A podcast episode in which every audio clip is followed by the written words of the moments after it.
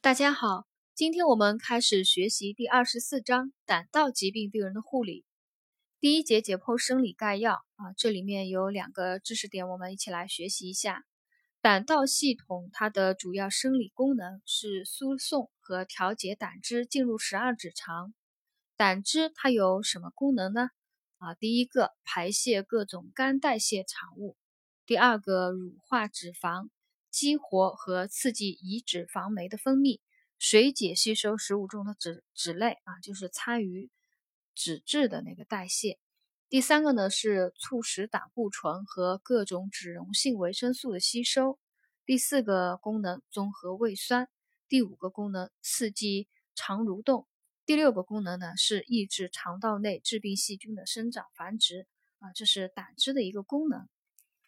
第二节胆道疾病的特殊检查及护理啊，这里面呢就有一个考点，超声检查，它是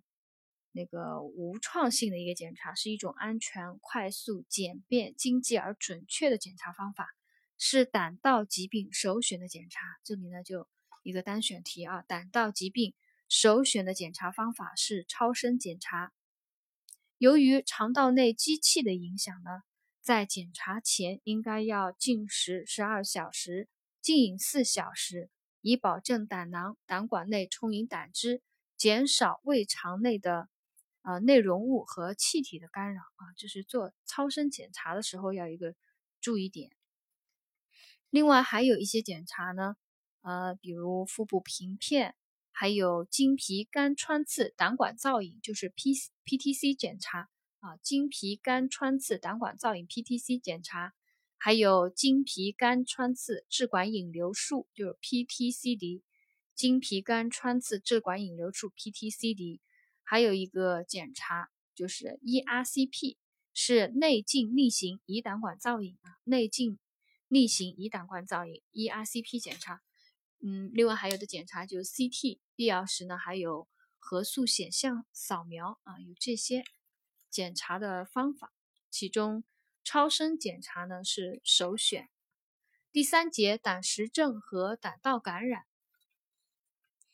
胆道疾病在临床上有三种疾病最为常见啊，第一种是胆石症，第二种胆道感染，第三种是胆道蛔虫病啊，这是胆道疾病三种最常见的疾病：胆石症、胆道感染和胆道蛔虫病。我们对这个胆石症啊，它的病因病理也来了解一下。胆结石的形成主要有三个因素的影响啊，一个是胆汁淤滞，还有一个呢胆道内细菌感染，第三个影响因素呢就是胆汁成分的改变啊。因因这三个因素的影响呢，形成那个胆石症。胆固醇结石好发于胆囊中啊，它是因胆汁中的胆固醇增高、胆盐及那个卵磷脂减少所致，形成胆固醇结石好发于胆囊中。还有一种结石叫胆色素结石，又称感染性结石，它呢多见于胆管内，主要是因胆管感染而引起。第三种结石性质就混合性结石啊，它。就可发生在胆囊和胆管中，大多是由胆色素、胆固醇和钙盐等混合而成。我们这个呢就了解一下。下面胆石症、胆道感染的临床表现，第一个胆囊结石及那个急性胆囊炎，它的临床表现啊，胆囊炎、胆囊结石的临床表现，病人呢常在饱餐、进食油腻食物以后，或在夜间发作。主要表现呢是右上腹阵发性的绞痛，疼痛常放射至右肩或右背部，伴有恶心、呕吐、厌食等。严重的呢有畏寒发热，还有轻度黄疸。呃，那个体格检查的时候呢，会发现患者有那个压痛、反跳痛、肌紧张，还有莫非是真阳性。啊，这个胆囊结石、胆囊炎的临床表现呢，我们还是啊比比较简单，还是熟悉的。啊，下面一个疾病。胆管结石及急性胆管炎啊，这个呢就有考点了。我们常考的有一个下颌式三联症啊，也就是典型的胆管炎症状啊。哪个哪三个症状是下科氏三联症呢？第一个是腹痛啊，第二个寒战高热，第三个是黄疸啊，就是胆管结石、急性胆管炎的病人的一个典型的胆管炎症状，叫下科氏三联症。第一个是腹痛，腹痛呢位于剑突下或右上腹部啊，它呈阵发性刀割样的一个绞痛。或者是持续性疼痛伴阵发性加剧，疼痛它会向那个右后方啊肩背部放射，伴有恶心呕吐。疼痛呢，它是因那个奥迪括约肌痉挛所致的啊，病人会就疼痛比较剧烈的。下科氏三联征第二个就是寒战高热啊，体温可以高达三十九到四十摄氏度，是因为那个梗阻的胆管继发感染。而，引起的一个发热。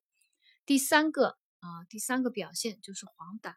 黄疸它的程度与梗阻的程度，以及是否继发感染，还有那个结石阻塞是否松动有关啊。所以临床上呢，它这个黄疸会呈一个间歇性和波动性的变化啊。这是下科氏三联征胆管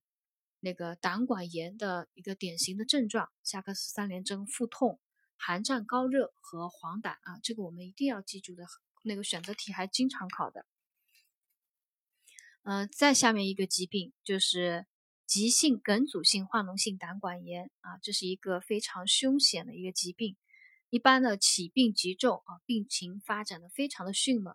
那个有的病人没还没有出现黄疸的时候，已经神志淡漠、嗜睡、昏迷，有休克了。如果没有及时的有效的救治呢，病情。持续发展就出现全身发干、低血压、休克，并发急性呼吸衰竭和急性肾衰竭，严重者呢可在短期内死亡啊！这是急性梗阻性化脓性胆管炎啊，非常凶险的一个疾病。在这里呢也有一个考点，就是雷诺五联征啊，雷诺氏五联征啊，它在下科氏三联征的基础上又多了两个症状，一个是休克，还有一个就是。啊，病人神志淡漠、嗜睡、昏迷这些神经精神症状啊，这五个症状连起来啊，合起来呃，就是腹痛、寒战高热、黄疸，加上休克和神经精神症状呢，这五联征呢就叫雷诺五联征啊，雷诺氏五联征是急性梗阻性化脓性胆管炎的一个典型的临床表现。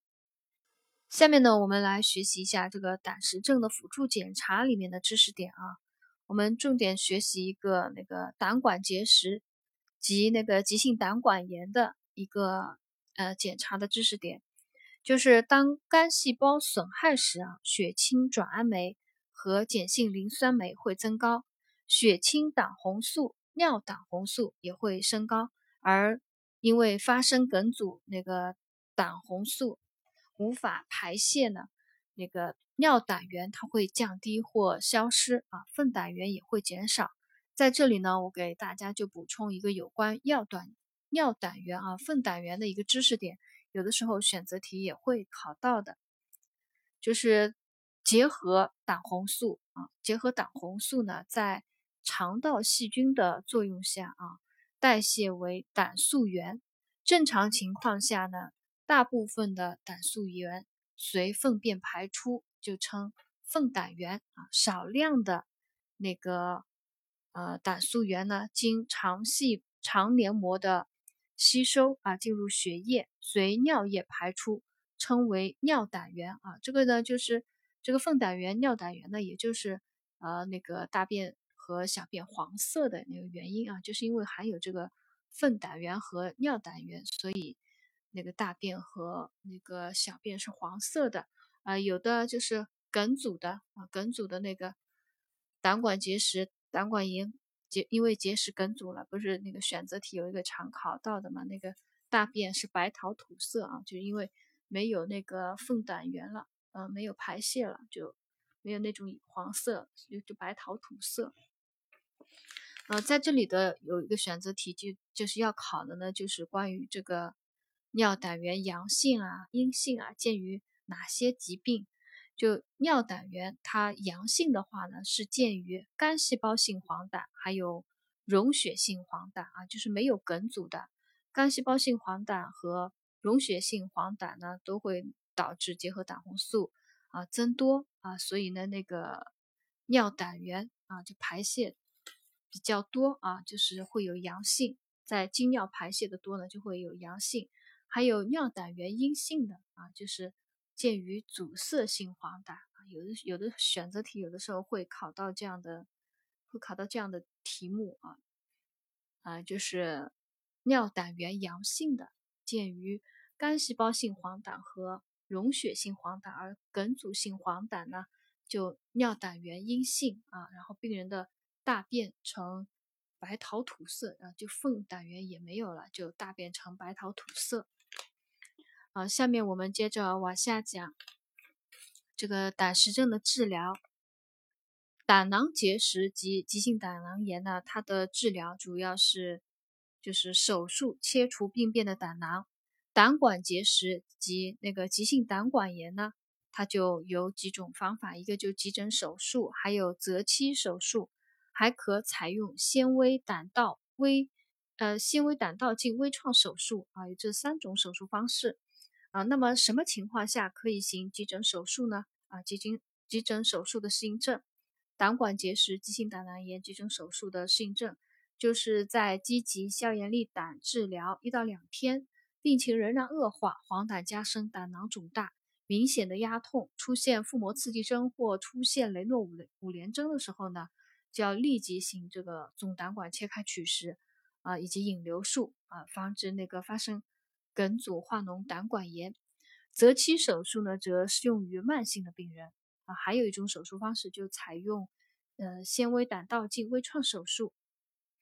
急性梗阻性化脓性胆管炎的治疗，它的治疗原则是紧急手术解除胆道梗阻并进行减压。手术它是以切开减压并引流胆管挽救生命为主要目的啊，因为这病情很凶险，如果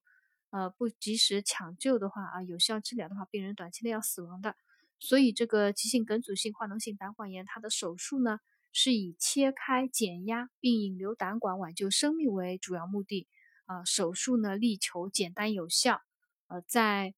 那个条件许可的情况下呢，也要仔细的探查胆管啊，力争解除这个梗阻因素。胆囊病变呢多系继发啊。它主要是梗阻引起一个胆管炎，胆囊的病变呢多为继发，所以一般不做急诊切除啊，不做急诊胆囊切除，可留待二期手术处理啊。这是他们啊不同的呃不同的疾病不同的一个治疗一个手术的选择。护理措施术前护理呢都一样啊，做好病情观察啊，病情观察包括患者生命体征。神志变化的观察，还有腹部症状、体征的观察，比如腹痛啊、腹痛的性质啊、啊牵涉痛的那个程度啊、啊等等啊，还有黄疸，黄疸有无减轻啊、加重啊，啊这些有无腺炎、腹膜炎啊等等，这个腹部的体征和症状的变化，还有及时了解实验室的检查结果，准确记录二十四小时出入量啊，术前病情观察的一个内容，还要因为疼痛剧烈啊，可给病人缓解疼痛。呃，第三个呢，改善和维持营养状况。如果是准备手术的呢，禁食禁饮啊，做好呃，就是多休息。营养不良的话呢，会影响那个术后伤口愈合啊，所以呢，呃，可给予高蛋白、高糖类、高维生素、低脂的普通饮食或半流质。如果不能够经口饮食或进食不足的，那么可给予肠内外途径啊，不同途径给予营养支持。啊，手术前的话呢，还是禁食禁饮啊，这个不用多说。对症处理啊，如果有黄疸的病人，因为皮肤瘙痒，可用呃那个涂擦炉甘石洗剂止痒啊，温水擦浴。有高热的呢，可给予物理或者药物降温。啊，有那个胆绞痛发作啊，疼痛剧烈的，可以解痉。解痉镇痛啊，解痉止痛常用的是派替啶，啊，五十毫克或者是阿托品零点五毫克肌内注射。要注意的就是不用使用吗啡啊，这也是单选题常考的内容。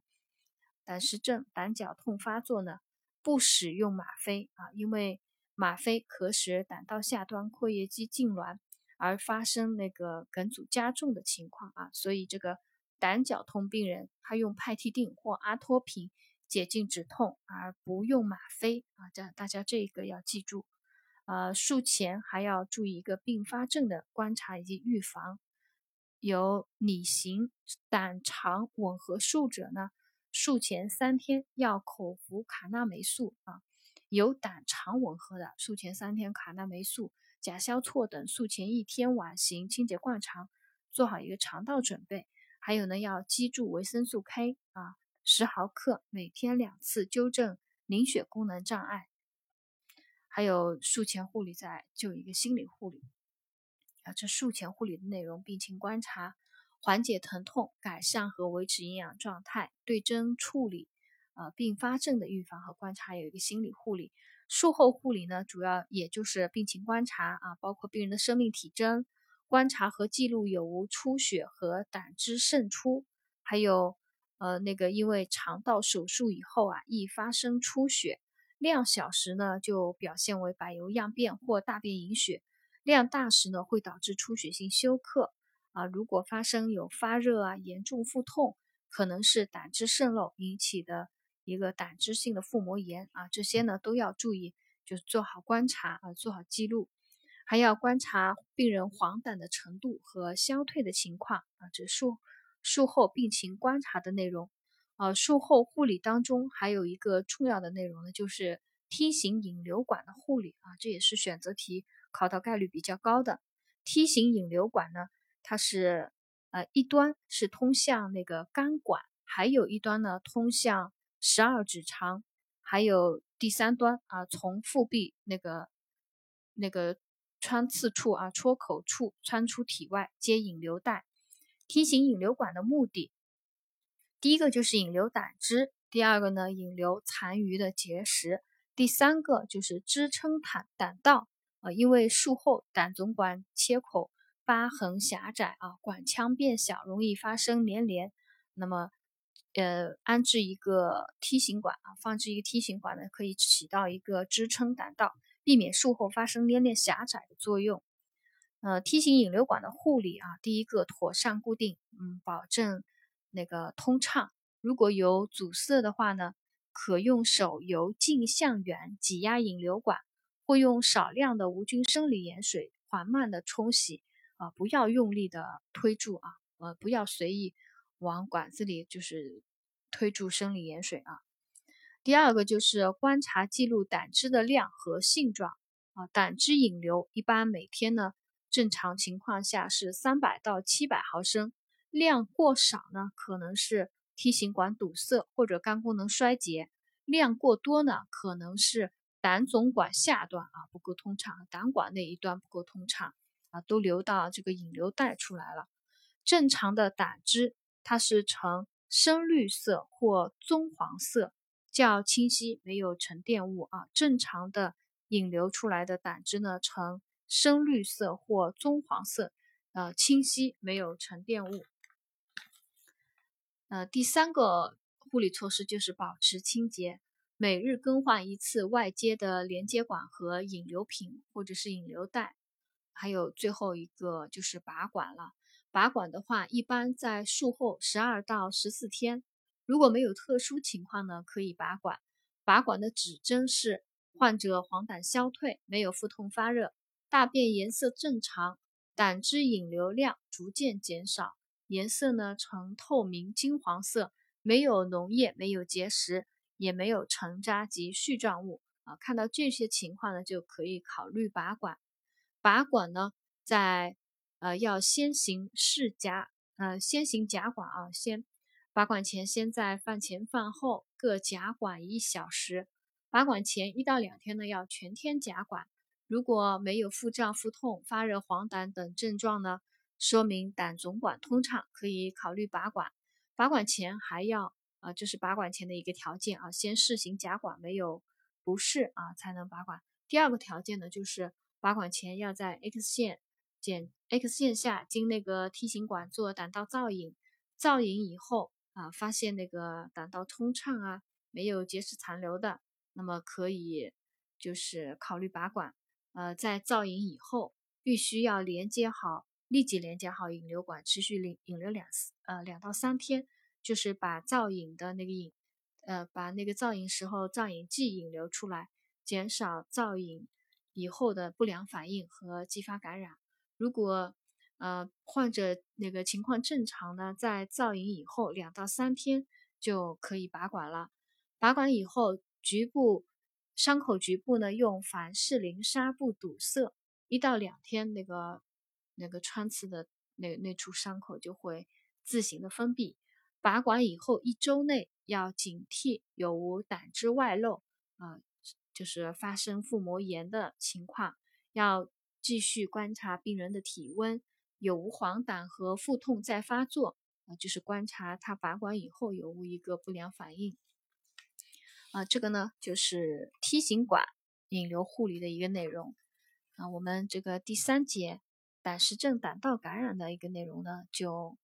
就这些啊。我们今天暂时就学到这里。